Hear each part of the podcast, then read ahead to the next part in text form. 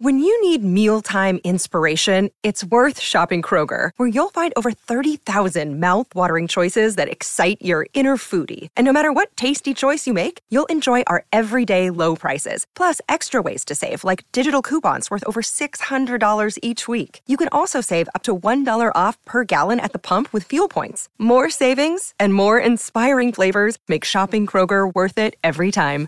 Kroger, fresh for everyone. Fuel restrictions apply. Another day is here, and you're ready for it. What to wear? Check. Breakfast, lunch, and dinner? Check. Planning for what's next and how to save for it? That's where Bank of America can help. For your financial to-dos, Bank of America has experts ready to help get you closer to your goals. Get started at one of our local financial centers or 24-7 in our mobile banking app. Find a location near you at bankofamerica.com slash talk to us. What would you like the power to do? Mobile banking requires downloading the app and is only available for select devices. Message and data rates may apply. Bank of America and a member FDIC. Hello, everyone, and welcome to another episode of the College Hoops Daily Podcast presented by Betfred Sports.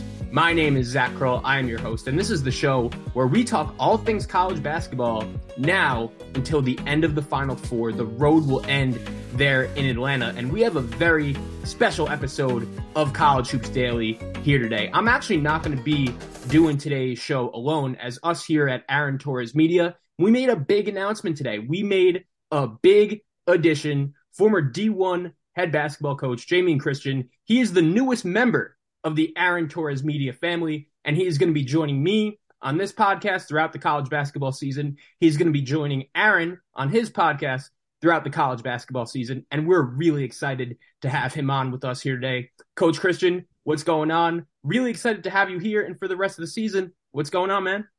I'm doing great, man. Just like you and our fans out there getting a chance to watch a very interesting year of college basketball as we've got some teams emerging and we got some teams kind of becoming who they are for the rest of the year. It's been a lot of fun. Absolutely. And last night, it was another crazy night of college hoops action. We're going to get into it all. And Coach Christian, you know, there is one place for us to start from last night in Lexington. The University of South Carolina goes into Kentucky and shocks the Wildcats. They win that game 71 to 68. Kentucky is now 10 and 6 and after entering this season as a top 10 ranked team, a team with major expectations, they are now all of a sudden kind of creeping towards that NCAA tournament bubble. I'm not 100% sure if we could say right now definitively that Kentucky is going to be an NCAA tournament team. So, coach, my first question for you is when you watch Kentucky from a coach's perspective, what exactly stands out? What is wrong with this team, and what does John Calipari have to do to fix it? Well, I think it's as interesting a group as Coach Calipari's had, and you know, I think Oscar Tshiebwe is one of the more one of the more uh, productive players on paper that you get a chance to watch in college basketball. You see his double doubles, you see his rebounds, but I think where they're really struggling at is that he's often the very best player on the floor for them, and I think Oscar really thrives when he's sort of the third or fourth best player on a team where he can kind of roam and be a great offensive rebounder, a great rim runner in transition. And they look, they're really forced to throw the ball to him on the inside and, and allow him to play one on one basketball. I just don't think that's a strength of his game at this point in his career. Um, a great supportive player, again, a guy that can rebound the ball, um, as well as anyone we've seen, but his lack of skill, his lack of ability to be able to pass when he's double teamed really holds his team back. Um, it's as different a team I've seen Coach Calipari have. I think Coach Calipari is a great coach. I know people try to slam him out there but you don't win as many games you've been able to win unless you're able to win some battles coaching wise. I just, when I watch their team play, I think he's still trying to figure out how they can score the ball consistently, trying to figure out what lineups to play and who to play with. Um, you know, sometimes you have years like that as a coach when, you know, your top four guys just aren't that much better than the bottom four guys. And I feel like they're struggling with that right now at Kentucky.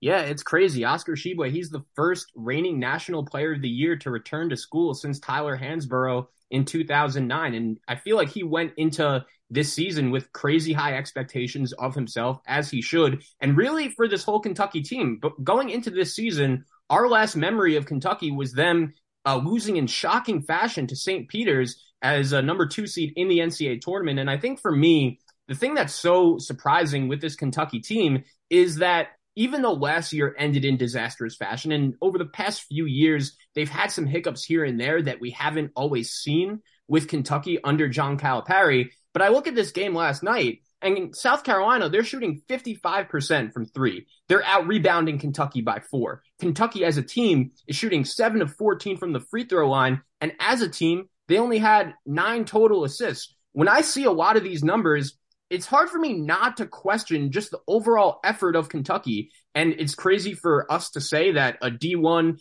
SEC basketball team is not playing as hard as they can, but I don't know about you, but when I watch this team, I just think they need more effort. They need better effort. And when I watch uh, Oscar Tshiebwe, he came to the podium last night after the game and he kind of repeated this message saying, we want to play guys who give the best effort as possible. So the great thing about having you on here with us today is you get to tell us these things from a coach's perspective and what you see, which is not something we get to hear often. So when you watch Kentucky and really just basketball overall, like when you, how do you determine like effort and, and if that is an issue? And as a coach, how do you fix that if you're just trying to get more fight out of your guys? Well, I think there's a couple components that are happening right now with Kentucky. Um, you know, I never really questioned the effort because I believe all those guys really want to win but sometimes things can get in your way of your effort. I mean, when you watch the game last night, you notice the emotion in the building from the fan standpoint. There was a nervousness that was exhibited that, that was there in the building. The players a thousand percent feel this nervousness. It wasn't this raucous Rupp Arena crowd that we're used to having when an opposing team comes in. So the fans were nervous. The players were nervous. And when you're playing on one of these top programs, it's different because you're expected to perform at a certain level. You know, it's easier for uh, St. Peter's or or or South Carolina last night to come in and be be the hunter. But it's different when Kentucky and their players are now seen as they have to now they're being hunted. And maybe they're not at that level yet. So when I watch them play, I think there's an emotional component that's going on with their team. Um, they feel the expectation. They feel like they're not living up to that expectation. So it becomes this like re- repeating factor that keeps keeps emerging. And when you're playing with lack, when you're playing with a a nervousness and that emotion, your confidence is going to waver. It's like you're sitting there, you're waiting for for the game where every shot goes in, and you know those games never never truly exist. So that's the first thing when I watch that you know, we used to always talk about mental, emotional, physical brains, right? You're, you have three brains basically working at the same time, sort of an analogy that we use with our team.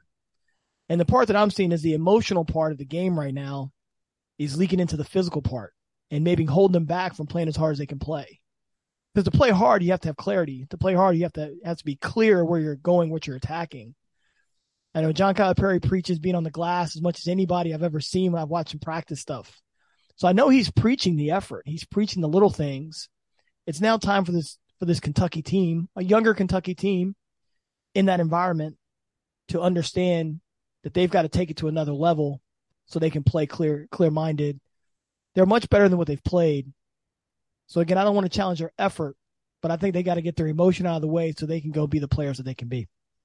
Yeah, another thing that I didn't mention off the top was there was actually a fan that came to Rupp Arena last night with a sign that said "Go back to Texas," and he got thrown out of the building for that. I don't know if there's ever been a scene or a, an atmosphere like that in Rupp Arena where, as soon as you walk into the building, it was just tight. And as you said, like you could tell really from the beginning of that game, Kentucky they looked they were playing a little nervous. They didn't really uh, look like themselves. It just felt to me that something has been a little bit off, and maybe that has something to do with what's going on behind the scenes, the stuff that we don't really know about especially this time of year, just about the midway point through the season, there are always going to be things in that locker room that you're going to have to take care of. You know, the, there are a lot of new players on this team from transfers. Uh, we know what the deal is with the NIL, which is a great thing, but a lot of times that could cause some rifts uh, behind the scenes in the locker room. Another note uh, from the game last night, Cason Wallace, Kentucky's top freshman, he only played eight minutes, left early due to an injury. So there are just a lot of moving parts with this Kentucky team. There's a lot of things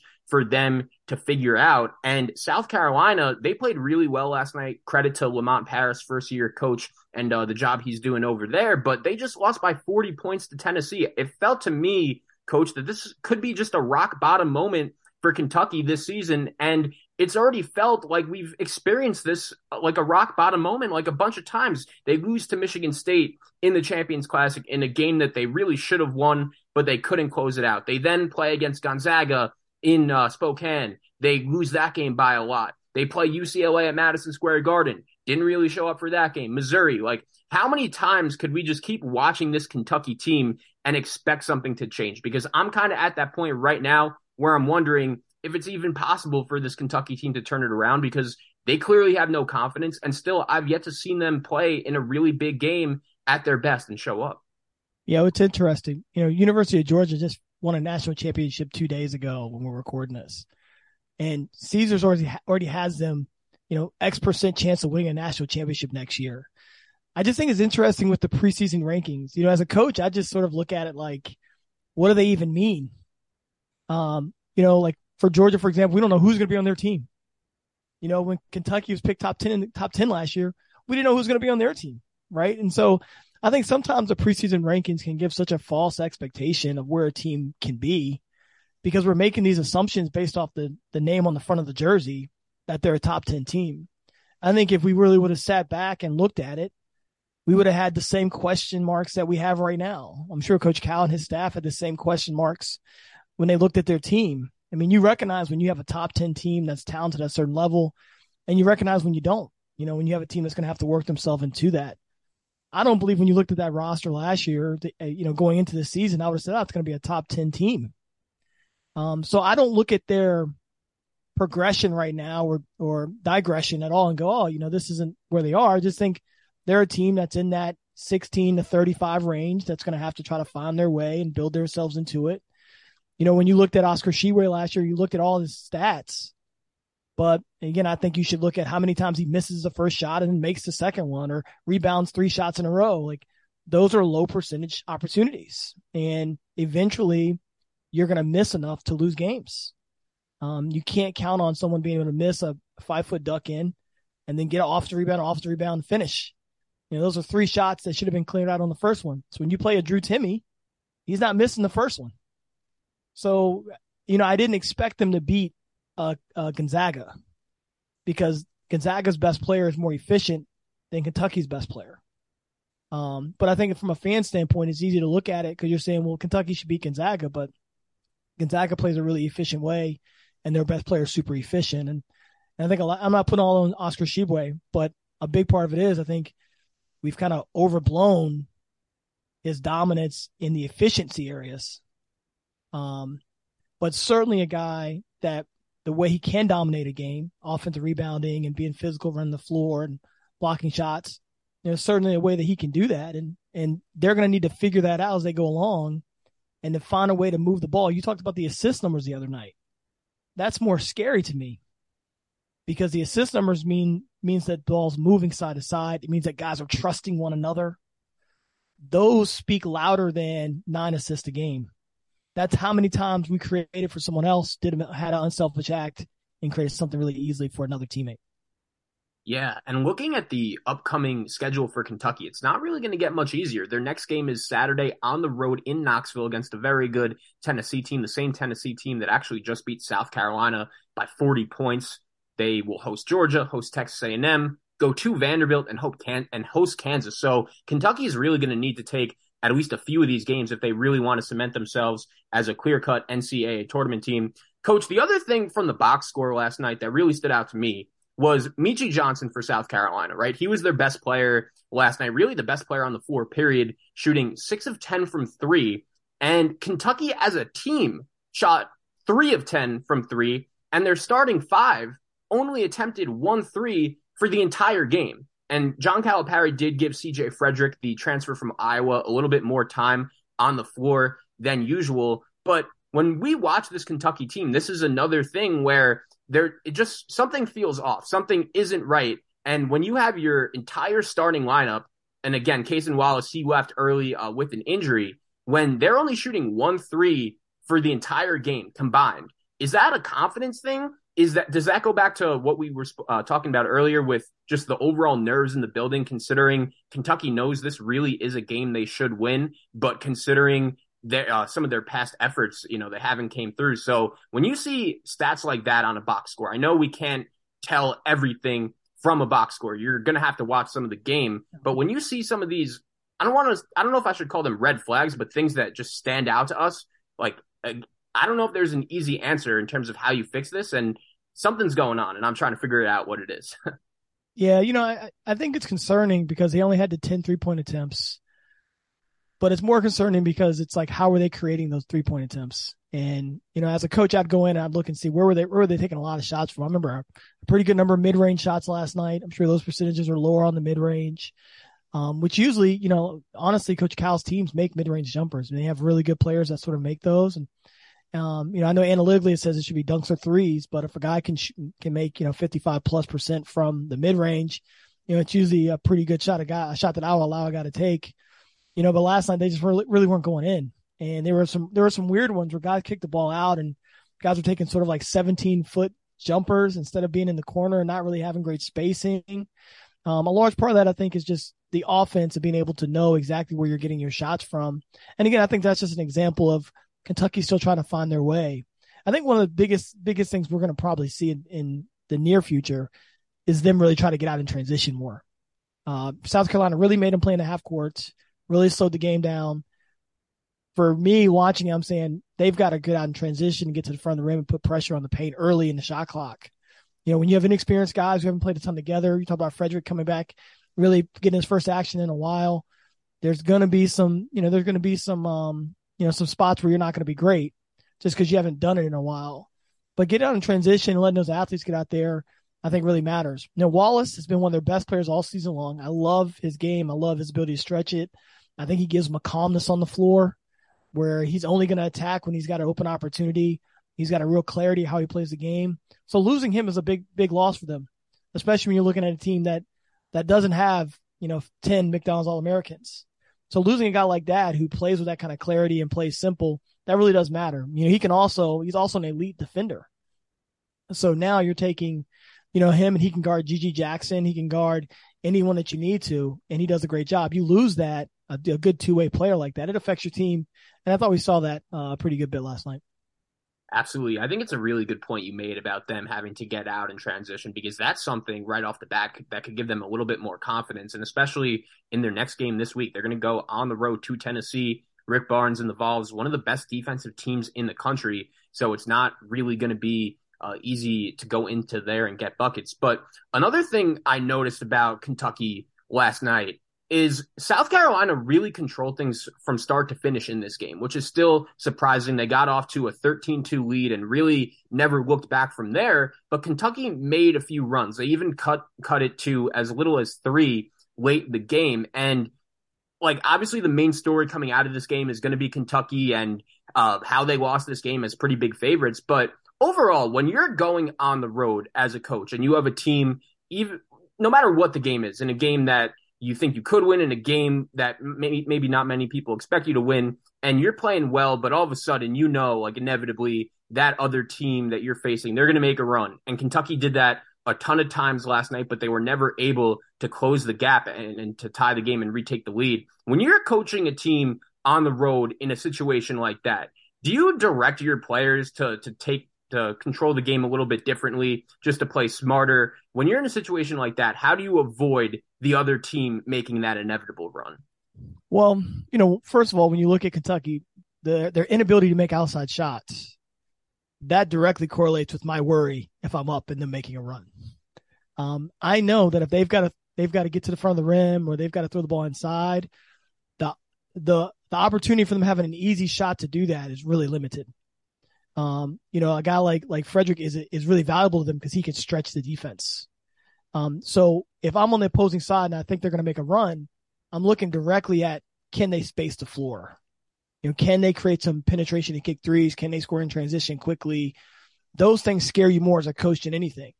If you get a team that's not a great half court team and you're up five, you know you're going to win the game because they're not a great half court team. They're not going to be able to create for one another. So your your level of worry is low when you're when you're facing a team like that. But when you're facing a team that can space it out and just maybe hasn't gotten going yet, but you know they have the ability to, that's pretty dangerous. Um, and so if I'm Lamont Paris, he's doing an amazing, amazing job of establishing his style of play, controlling the tempo on the road, controlling the tempo better and better as the year goes on. Um, I think he did an outstanding job of just managing the game. That timeout that he took late, it was a loose ball on the sideline right in front of him. At the end of the game, he got a quick timeout. That's pro- that's a that's a game changing play right there because that ball goes out of bounds. Kentucky gets it. They have an opportunity to go and score and win the game. He gets the timeout with the ref right there in front of him. That's a game changing play. South Carolina takes it out, get fouled, make their free throws. So I just think it's a game where he did a great job controlling the tempo. I just don't think you worry about Kentucky because they can't stretch you. You know, they're not pressing you and they can't stretch you. So if you can't do those things, you know, you've got an opportunity to control the tempo.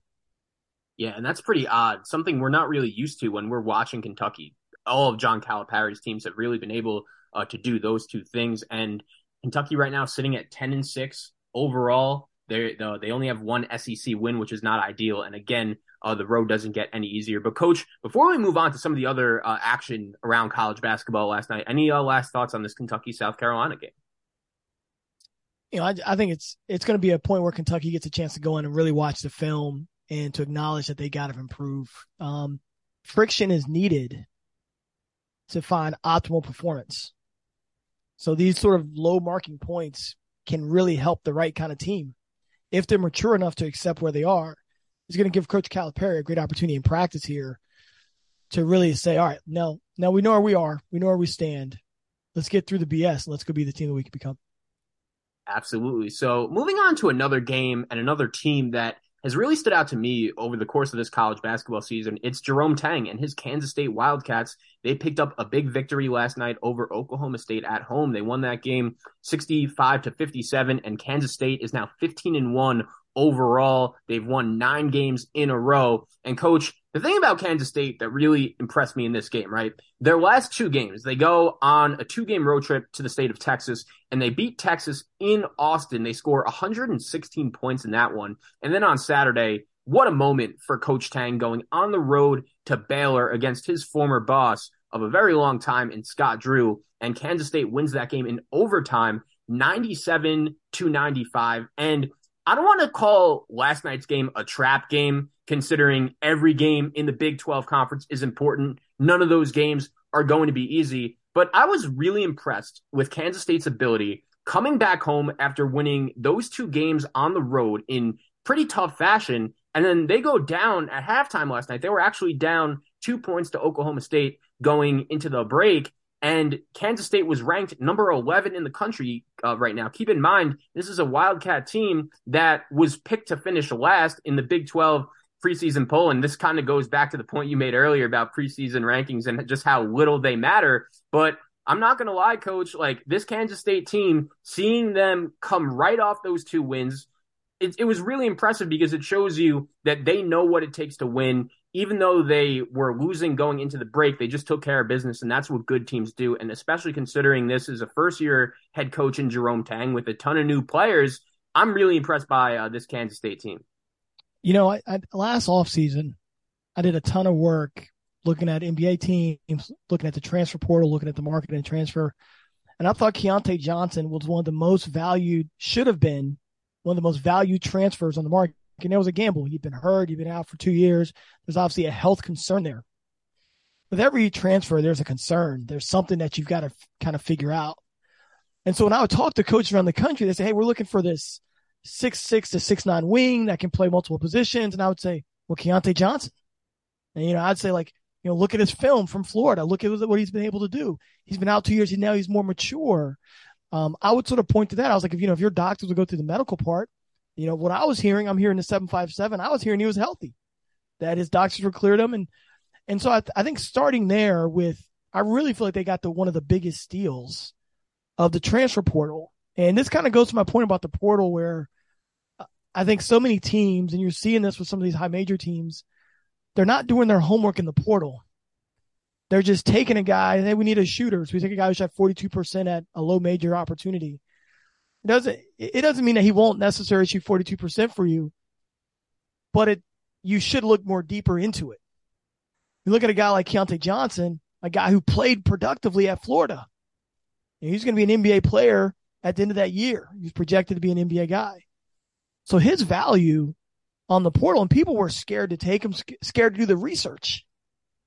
And I was thinking, wow, this guy can be a game changer for somebody. It's great that he's at Kansas State because you see that he ha- finds ways to dominate the game as a ball mover, as a defender, as a rebounder on the break, finishing in the half court.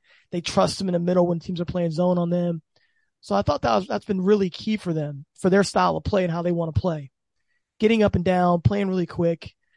So am I surprised that they're 15 and 1? I'm surprised they're that dominant. But I thought they had a great offseason in who they added onto the roster. And therefore, I'm not as surprised. If you can add someone who's experienced with a high level of talent with not a lot of work in the recruiting side of it, you've got opportunity to be pretty good. Keyontae Johnson's really proven dividends for that Kansas State team. Absolutely. And it's such a great story because this guy was the preseason SEC player of the year going into that 2021 season at Florida. And we all know what happened to him, unfortunately collapsing on the court. We didn't really know what his basketball future held. And Jerome Tang and Kansas State, they take a chance on him. And all of a sudden, he's in real contention for Big 12 player of the year this year, which is just such an awesome story. And yeah, like, can you imagine if Kentucky had taken him where they would be? Like, he's just such a dominant player. And it's just because Kansas State did their homework. They just listened and talked to doctors and figured out what they needed to do. And like you said, they got a preseason SEC player of the year at the uh, in July, still available. So I mean, it's credit to them for doing the homework. I think when Coach Tang got there, he says, "I get it from the mud." You know, that's what he said in his first, and that's what he's doing with his roster. He's working it, working it, working the, the portal, working the transfers, and it's just done a great job. Sorry to cut you off there, but it's just no it's a remarkable job when someone does their homework and then they're rewarded for it. Absolutely. Let's stay on that because that's a really interesting point uh, doing homework on transfers. We know just how important and how uh, big of a thing the transfer portal has become in today's modern version of college basketball. And from a coach's perspective, I think it's it would be easy for a lot of people to just say, "Oh, we need a shooter," and just look at percentages, no matter where they played, like you said, and uh, just assume to plug them in. But when you say homework, like what exactly do you mean by that? Is it just watching more game film? Is it looking more at the advanced numbers to see what exactly they do well? How do you build the best uh, team and, figure out, okay, which transfer would be the best fit here? You know, I think numbers numbers give you part of the story. You know, we run into problems when we try to make numbers everything. Um, you know, what I'm looking at, you know, we would go through this process with a recruited player. You recruit a guy in high school for two years.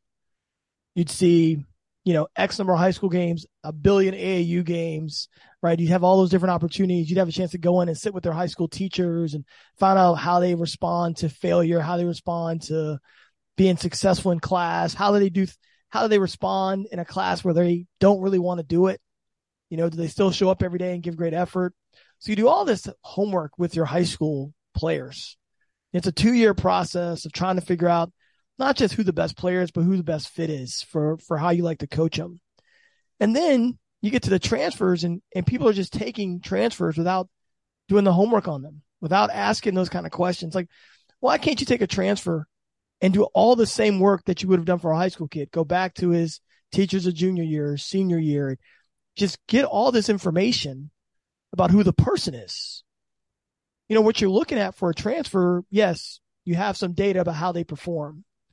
But if we're if you're a team that runs four round one, and now you're bringing them to a team where you run three round two, that's a huge difference in in performance and opportunity. You know, we were a team. You know, I had six high major transfers leave from Mount St. Mary's. I had a few leave from GW. We brought in a bunch from GW. Matching the system with the player is as important as anything you know, we had, we had a position that would always shoot 300, 350 plus threes every year. So every year a high major would come in and say, man, we love your three, man. Well, I'm like, are you going to let him shoot 353s a year? Because that confidence, be able to get that many shots up allows them to miss and make and be able to return and be better for us. But if you're only going to allow him to take, you know, 200, 150 when he's open, then that percentage is going to be different because you're going to be yanking him in and out of the lineup. So I think when you look at the transfer, if you want to do a great job of it, you're going to do your homework by first knowing who you are, what works for us, what kind of players. Every offseason, someone says, well, we need a stretch four. But you look at the last five years that head coach, 10 years that head coach. They never had a four man that was a stretch four. They never had a four man that, that made more than 43s in the season. So them adding a stretch four is really, it really has no value because they're not going to know how to use that player. Um, it's no difference when like, you know, the Lions had Barry Sanders and he likes to run, you know, two tight ends, two wide receivers, no fullback. And they've hired Bobby Ross and Bobby Ross wanted to have a fullback in there and then Barry Sanders didn't have any space to run. So matching the player with the system is super important. And so I think knowing who you are, knowing what you need, what's expected, and then using the number, the data, and the homework to figure out does this person fit, I think is really important. You see a lot of teams being irresponsible, just adding players who fit a, who've who've who've done one one aspect really well.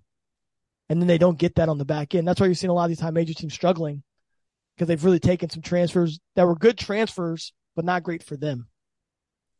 Absolutely. And a lot of times a transfer will look good on paper, but it's all about that fit. How well uh, do you fit into that system? Because that's obviously going to be a huge key. Another thing with Kansas State that I really like uh, what Jerome Tang did is he really prioritized adding winners, transfers that have came from winning programs. I know that was a concern with Texas last year. They added a lot of these really talented transfers, Timmy Allen and Christian Bishop and Devin Askew, but not a lot of them necessarily came from winning programs. And it was clear at times last season that not all of them were on the same page. And I look at this Kansas State team, they add uh, Desi Sills from Arkansas, who made an Elite Eight with them a few years ago. I love how Jerome Tang really just put a priority on adding guys with that certain quality from the portal. And I think that goes back to what you just said about, you know, looking for those certain qualities from certain guys that you're about to add. I agree completely. You know, I mean, you know, I was in Washington D.C. You know, Georgetown added a bunch of transfers in there. Some of those guys won where they were, and a lot of those guys didn't win where they were before. Um, I think winning is super important. There's certain things that you win that you learn in good programs. You know, we always try to add players. You know, our transfer that we brought in, we brought in one player from Vanderbilt who had started at Syracuse. We played for Jim Boeheim, a legendary coach, and Matt Moyer. We brought in James Bishop. We played at LSU, a really good team that he had there with Coach Will Wade. We added Joe Bamisile, who played at Virginia Tech, former top 75 player in the country. We had Ira Lee, who played at Arizona. Like we were hunting out these guys who played for really good head coaches in really demanding environments because we felt like that was going to give us a big jump. Now, did we get all those guys on the floor together? We weren't able to. And that's just sort of the story that I'll be told. But it was intentional that we wanted to add players that were coached well, that were coached hard, and that won a lot. And when you, like you said, when you look at this Kansas State roster, that's what they did and they're seeing the benefits of that. There's certain things you you learn when you're in a winning environment. You learn about sacrifice. You learn about um, you know, you learn about sacrifice. You learn you learn how to play the game. You learn how to be a great teammate, and those things are super important. There's also certain things you lose when you're in a winning environment. I mean, when you're in a losing environment, you know, you kind of learn the opposite of all those things, and you become a lot of times in a survival mode, which is the opposite of thriving and winning. Definitely. And I think that's very important too. Like something that a lot of people from the outside will not always understand. And you're seeing the results. Again, it's just so crazy with this Kansas State team. It was only a few years ago that this team was, you know, towards the bottom of the Big 12. And everything just seemed lost. Last year they finished ninth in the league, and with a new head coach and a bunch of new players, all of a sudden that environment around the program has really turned. And we know from years past, like Kansas State, that building was on fire last night. Markquis Nowell is looking like Steph Curry, uh, shooting threes. That Johnson Nowell duo is one of the most exciting uh, duos in the country to watch. But coach, we only have a little bit more time left. Before we get out of here, I just wanted to give you the floor. Like we all watched a bunch of hoops last night. It was great. Was there anything else that really stood out to you that you would want to hit on before we get out of here? You know, I really enjoyed watching Wisconsin play Michigan State. Um, two teams that will definitely be in the NCAA tournament conversation. Not sure why Wisconsin isn't isn't rated a little bit higher. I know they lost Michigan State last night, but it's just an incredible battle. I do believe watching the teams play around the country that Wisconsin's ability to score the ball is going to be a major factor come March. Um, what what Coach Gard has been able to do with moving the swing offense into this century has been really neat. adding in some ball screens, some pick and rolls, but also keeping some of the fundamentals that they did within that offense. It's been really fun to watch. Michigan State is just always just so tough and so physical, and they're built to win really close games because of how they play. And Izzo's so good at changing things up. So I really enjoyed watching those two teams battle it out. Um, both those teams, I do believe, have a chance to be Sweet 16 ish level because of their toughness, because of how they play, and especially Wisconsin's ability to make shots. Um, and then also, you know, just a, a, huge appreciation for, you know, guys like Bill Self at Kansas. You know, he's taken a team, you know, it wasn't too long ago where Kansas was playing a style of play where, um, I guess Kansas was two nights ago, but where Kansas was playing a style play where they played two bigs and threw the ball inside and played a little bit slower. And now they're really driving and kicking the ball out and playing with a lot of freedom. Um, it's just been a lot of fun to watch the very best coaches and how they've been able to adjust to their roster with the way things have changed with the portal and guys being able to transfer in and out. And, you know, basketball is really at its best right now because coaches are really having to show their skill and their talent. It's going to be a great end of the year um, because anyone can really win this thing. And, and there are still some teams that are yet to play their very best. Absolutely. Uh, going back to Wisconsin, I love how they just never make any excuses, right? They lose Johnny Davis, an NBA draft lottery pick uh, from last season. Then this year, Tyler Wahl's banged up. He hasn't played the last few games, and here's Wisconsin. I know they lost last night, but I agree with you 100%. They're definitely a team to watch going forward. And all of a sudden, Michigan State, they're not ranked right now, but they've won seven games in a row, and they have a big test coming up on Friday at Illinois. But Coach Christian wanted to say again, thank you so much for joining me. We're really looking forward to having you on my show, Aaron's throw, uh, show throughout the season. And I had a great time talking hoops with you today. Thank you so much for joining me. Appreciate it. Looking forward to it. Absolutely. That was another episode of the College Hoops Daily Podcast presented by Betfred Sports.